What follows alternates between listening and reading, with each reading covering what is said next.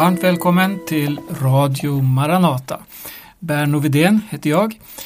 I det här programmet så ska jag tala om vårt saliga hopp. Det är en inspelning från ett bibelstudium.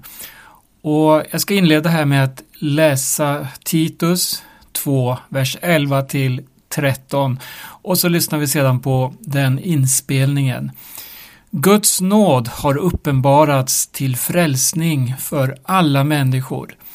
Den fostrar oss att säga nej till ogudaktighet och världsliga begär och istället leva anständigt, rättfärdigt och gudfruktigt i den tid som nu är. Medan vi väntar på det saliga hoppet att vår store Gud och frälsare Jesus Kristus ska träda fram i härlighet. Fokus lägger vi här på medan vi väntar på det saliga hoppet. Det, här är ett av Bibelns absolut finaste uttryck när det handlar om tillkommelsen. Det saliga hoppet, saligheten. Eh, rent objektivt, om man tänker på det här uttrycket, ett saligt hopp, så, så, så, är det stort i sig. Det är någonting vi har att se fram emot, någonting vi väntar på. Jesus kommer. Medan vi väntar.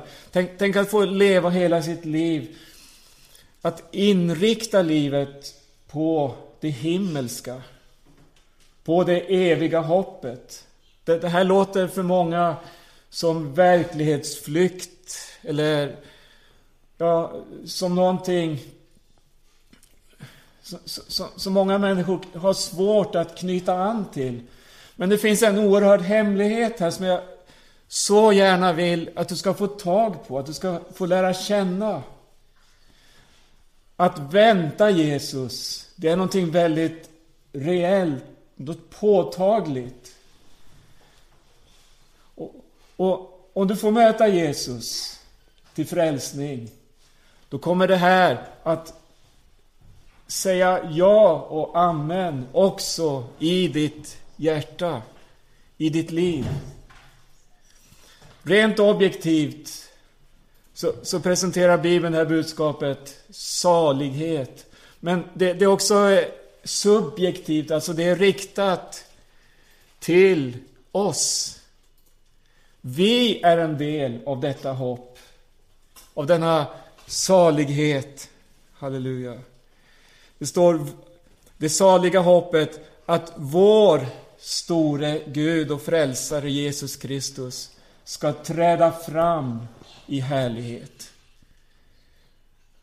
Halleluja. Mitt inre ropar Amen när jag tänker på detta.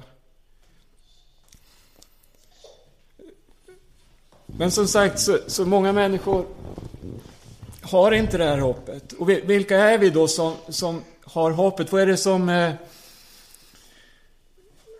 ja, utmärker just oss, om vi säger det, från det som andra människor inte har?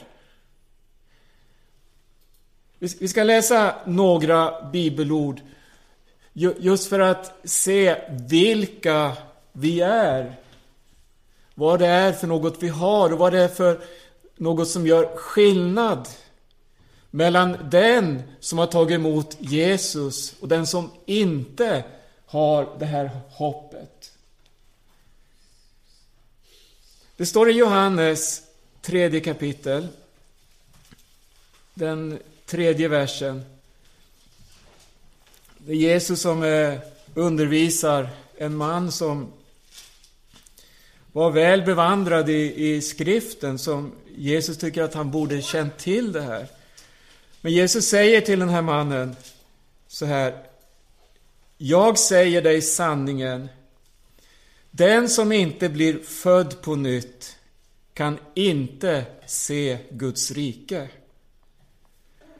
Det handlar om en på nytt födelse. Det, det, det är alltså ingenting som har att göra med den här första födelsen när vi blir människa. vi blir biologiska varelser. Utan här ser vi att Gud, han ger någonting mer. Så på nytt födelsen, att, att få möta Jesus på det sättet, att få överlämna sig till honom. Och låta honom få utföra detta frälsningsverk i oss. Det är så oerhört avgörande, så betydelsefullt. För då man blir född på nytt, då blir man också medborgare i Guds rike. Ett nytt rike. Vi ska läsa ett till bibelställe. Det är Matteus 6. Från vers 19. Det är ur Bergspredikan. Då säger Jesus så här. Samla er inte skatter på jorden, där rost och mal förstör och tjuvar bryter sig in och stjäl. Samla er skatter i himlen, där varken rost eller mal förstör och där inga tjuvar bryter sig in och stjäl. För där din skatt är, där kommer också ditt hjärta att vara. Det här är också en egenskap som vi kan knyta an till detta saliga hopp vi läser om. Här ser vi hur allt som finns på jorden, allt som vi förlitar oss på så många gånger, tror kan vara det livet handlar om, det materiella. Alla rikedomar och allt som vi söker och så mycket tid åt, men så missar vi det viktigaste. Att samla skatter i himlen. Och, och här har vi återigen denna hemlighet. Det har med på nyttfödelsen att göra. För att vi är medborgare i Guds rike. Och så, så säger Jesus här att vi får samla skatter i himlen. Och då undrar jag, hur gör vi det? Det, det finns något här som har att göra med det vi gör för Gud. Det vi gör för honom, det består för evigt. Det finns en sång som säger så här. Skall det bli några stjärnor i kronan jag får? Och, och, Det kan handla om att vinna människor för Gud. Det kan handla om tjänster för Gud. Att, att söka Guds rättfärdighet i denna orättfärdiga värld. Det står här, där din skatt är. Hör, det blir väldigt nära. Alltså där dina tillgångar finns. Där kommer ditt hjärta att vara. Tänk att få ha hjärtat i himlen och samla för himlen. Samla kronor i eller stjärnor i kronan rättare sagt. Ett annat bibelord det står i Kolosserbrevet 3 och vers 1. Det är Paulus som skriver till församlingen där. Om ni nu har uppstått med Kristus, sök då det som är där ovan, där Kristus sitter på Guds högra sida. Tänk på det som är där ovan och inte på det som är på jorden. Om ni har uppstått med Kristus, och det är sant, här har vi ytterligare en bit av detta nya livet. Vi är födda på nytt. Och så vet vi att Jesus, han dog för våra synder. Men vad hände? Han uppstod. Döden kunde inte behålla honom. Och vi får också uppstå tillsammans med honom. Vi lever uppståndelseliv som Jesus har gett oss. Och då uppmanar Paulus oss här, det vi läser, sök det som är där ovan.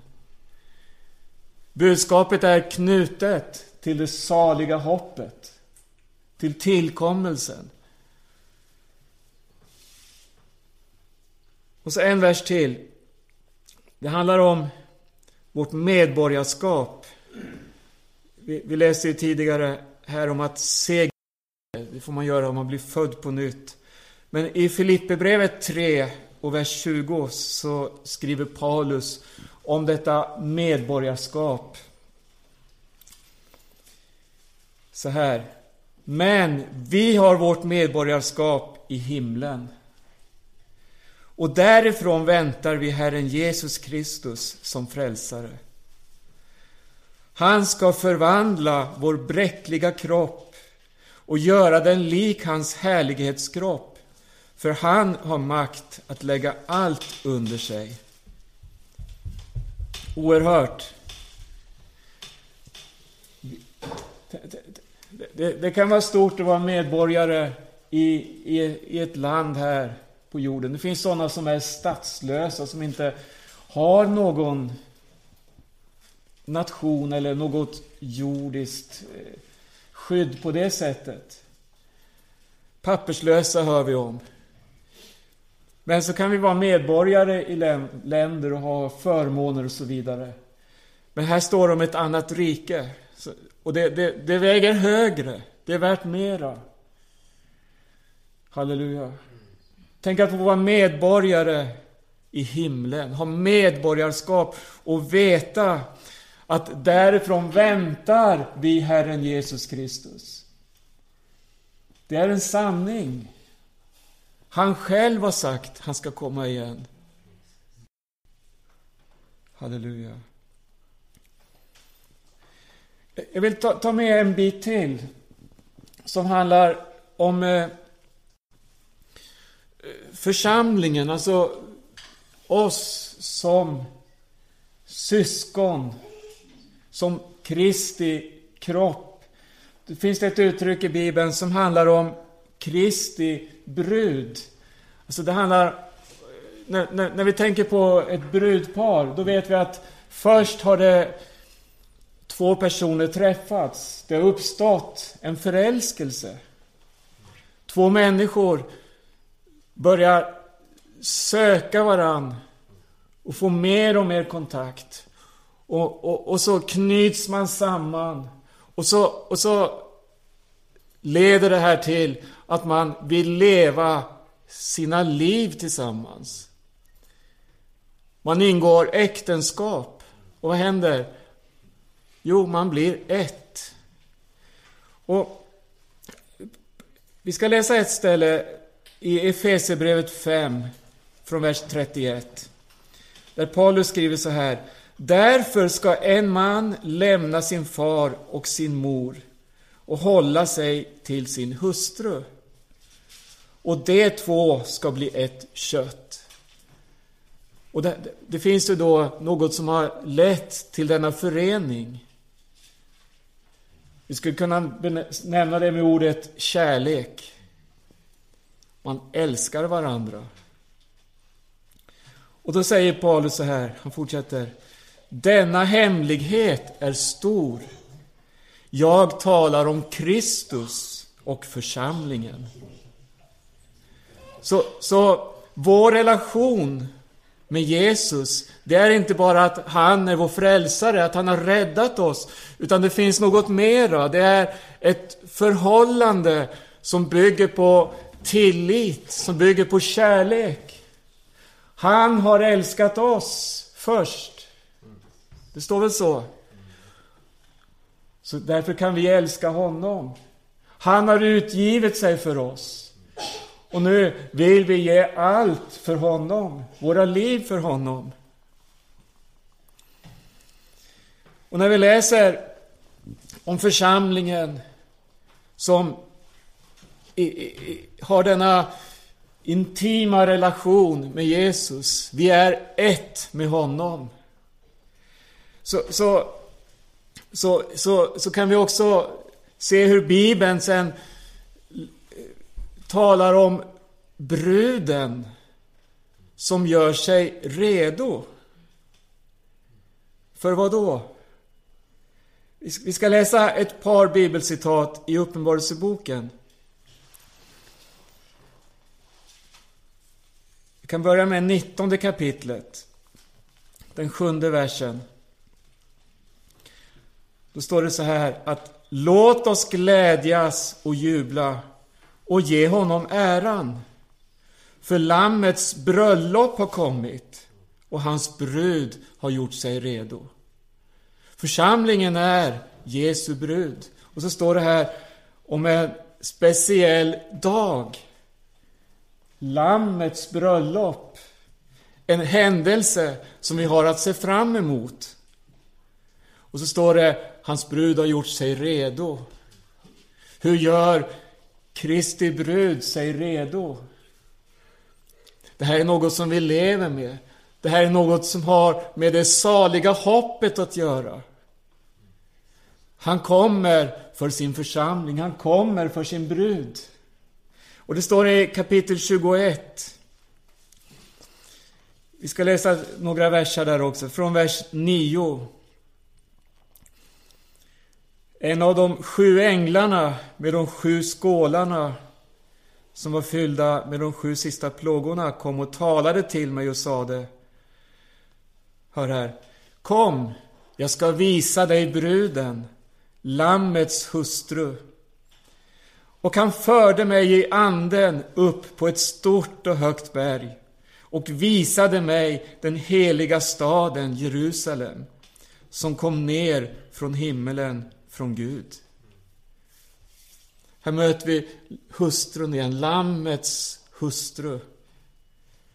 Det, det är, utgör en väsentlig del utav den himmelska härligheten. Vi i oss själva, vi var förlorade, vi var fördömda. Vi levde i den här världen under bojor, under synden, avskilda eller åtskilda från Gud och hans härlighet. Men så fick vi möta Jesus. Så blev vi nya människor. Vi blev pånyttfödda och så fick vi detta himmelska medborgarskap. Halleluja. Och så står det här hur bruden ska komma ned ovanifrån. Det måste ju betyda att vi, eller församlingen då, är tillsammans med brudgummen i himlen. Himlen är vårt medborgarskap, läste vi. Det står i vers 11 så här fortsättningsvis om församlingen då.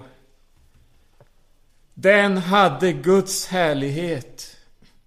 Dess strålglans var som den dyrbaraste ädelsten, som kristallklar jaspis.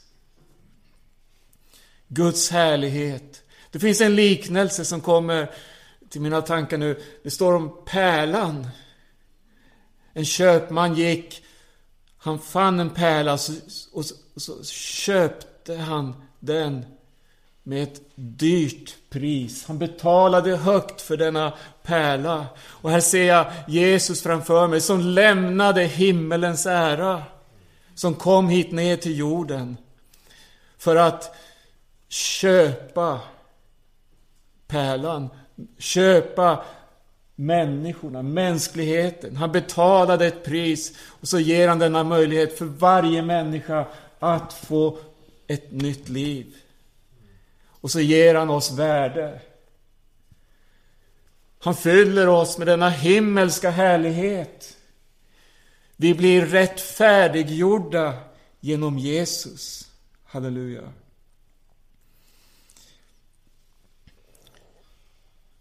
Jesus kommer för sin församling.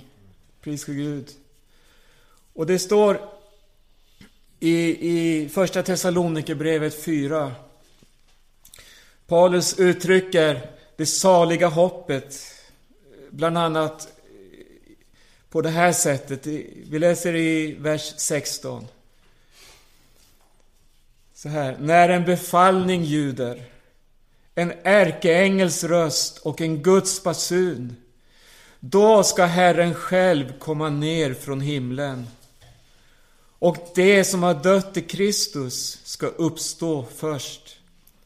Därefter ska vi som lever och är kvar ryckas upp bland skyar tillsammans med dem för att möta Herren i rymden. Och så ska vi alltid vara hos Herren. Vilket budskap! Vilken salighet! Tänk att, tänk att, att kunna ta till sig detta budskap om Jesu tillkommelse och få det att harmonisera med vårt liv, med vår vardag. Det är inget man klistrar på som en dogm, som en teologi som man kan läsa i kyrkobekännelser att Herren ska komma tillbaka, utan det här är någonting som berör oss i vardagen. Jesus kommer.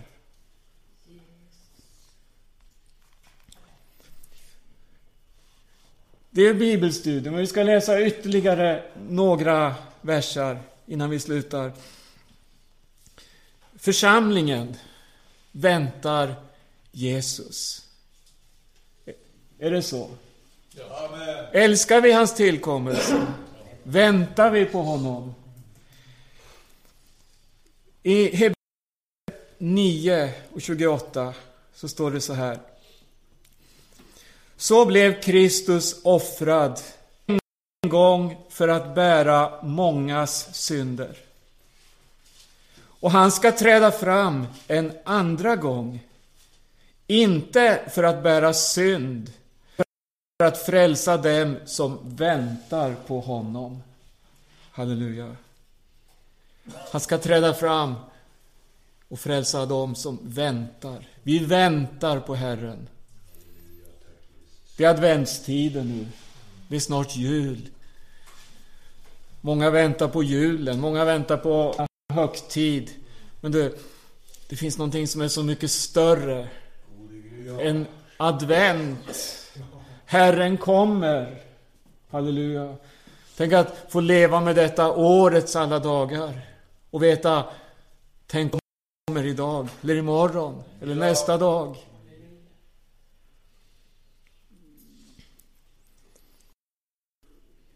Vi läser andra Timoteus också. Kapitel 4, vers 8. Paulus skriver här om eh, ja, vad som väntar honom. Han inser att hans jordiska liv snart är över. Han har fullbordat sitt lopp, skriver han om. Och så skriver han så här.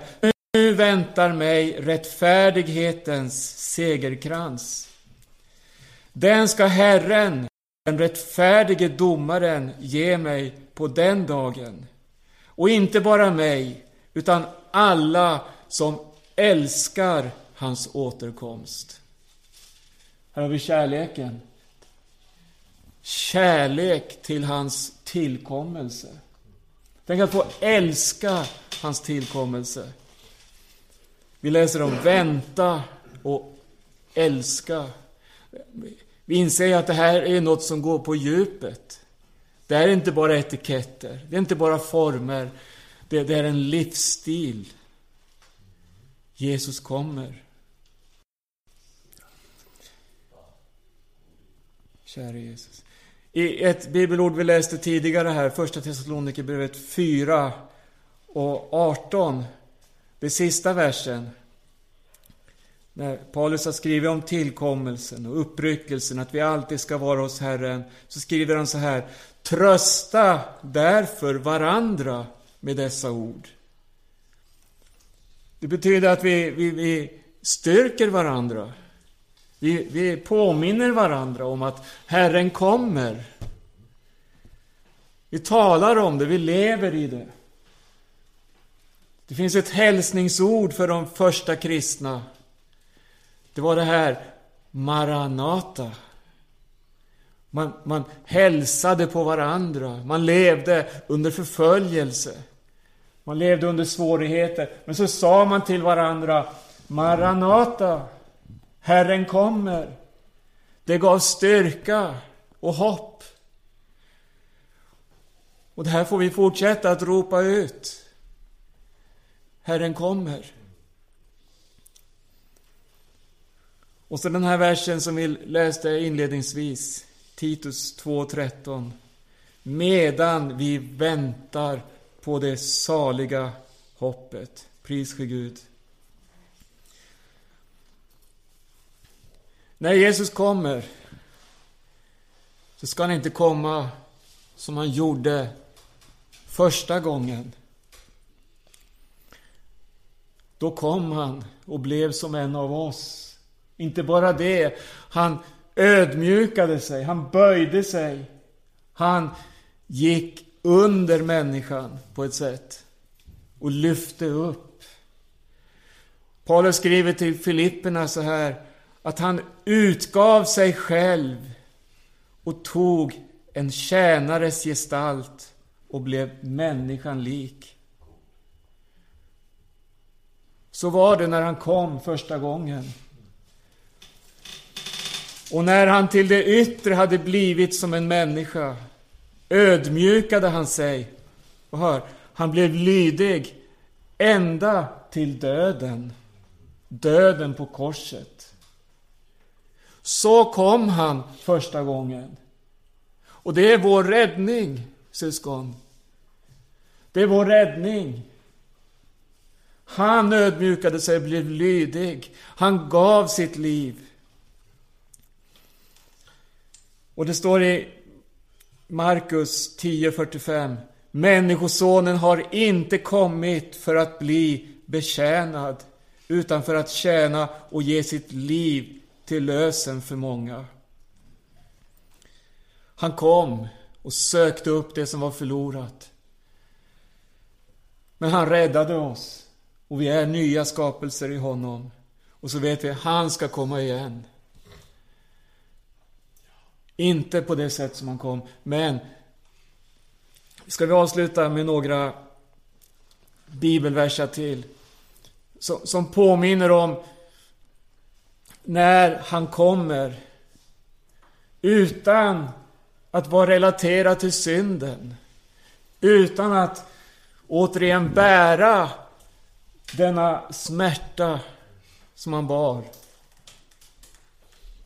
Utan att ta på sig synden. Den är besegrad en gång för alla på Golgata.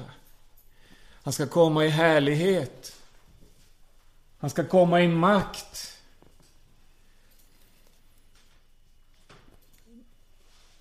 Vi läser första Thessalonikerbrevet 3 och 13.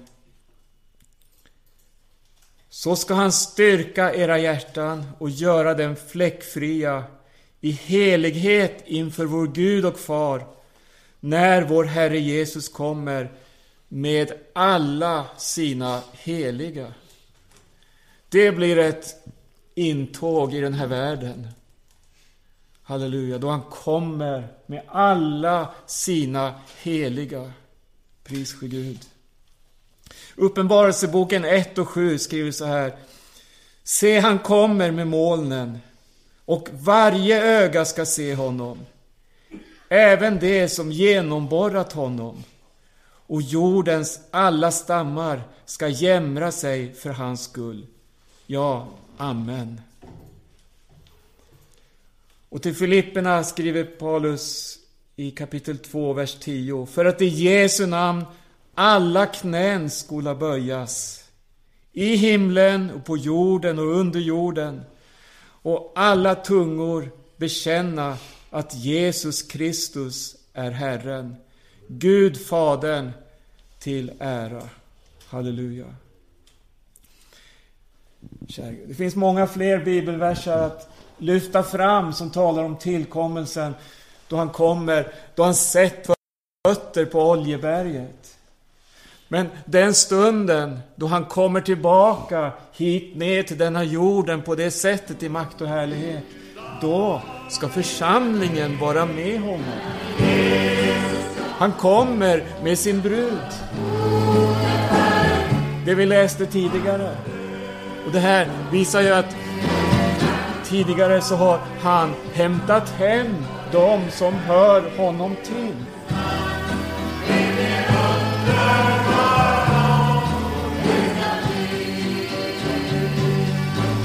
Där avslutar vi programmet för idag från Radio Maranata. Berno Vidén heter jag.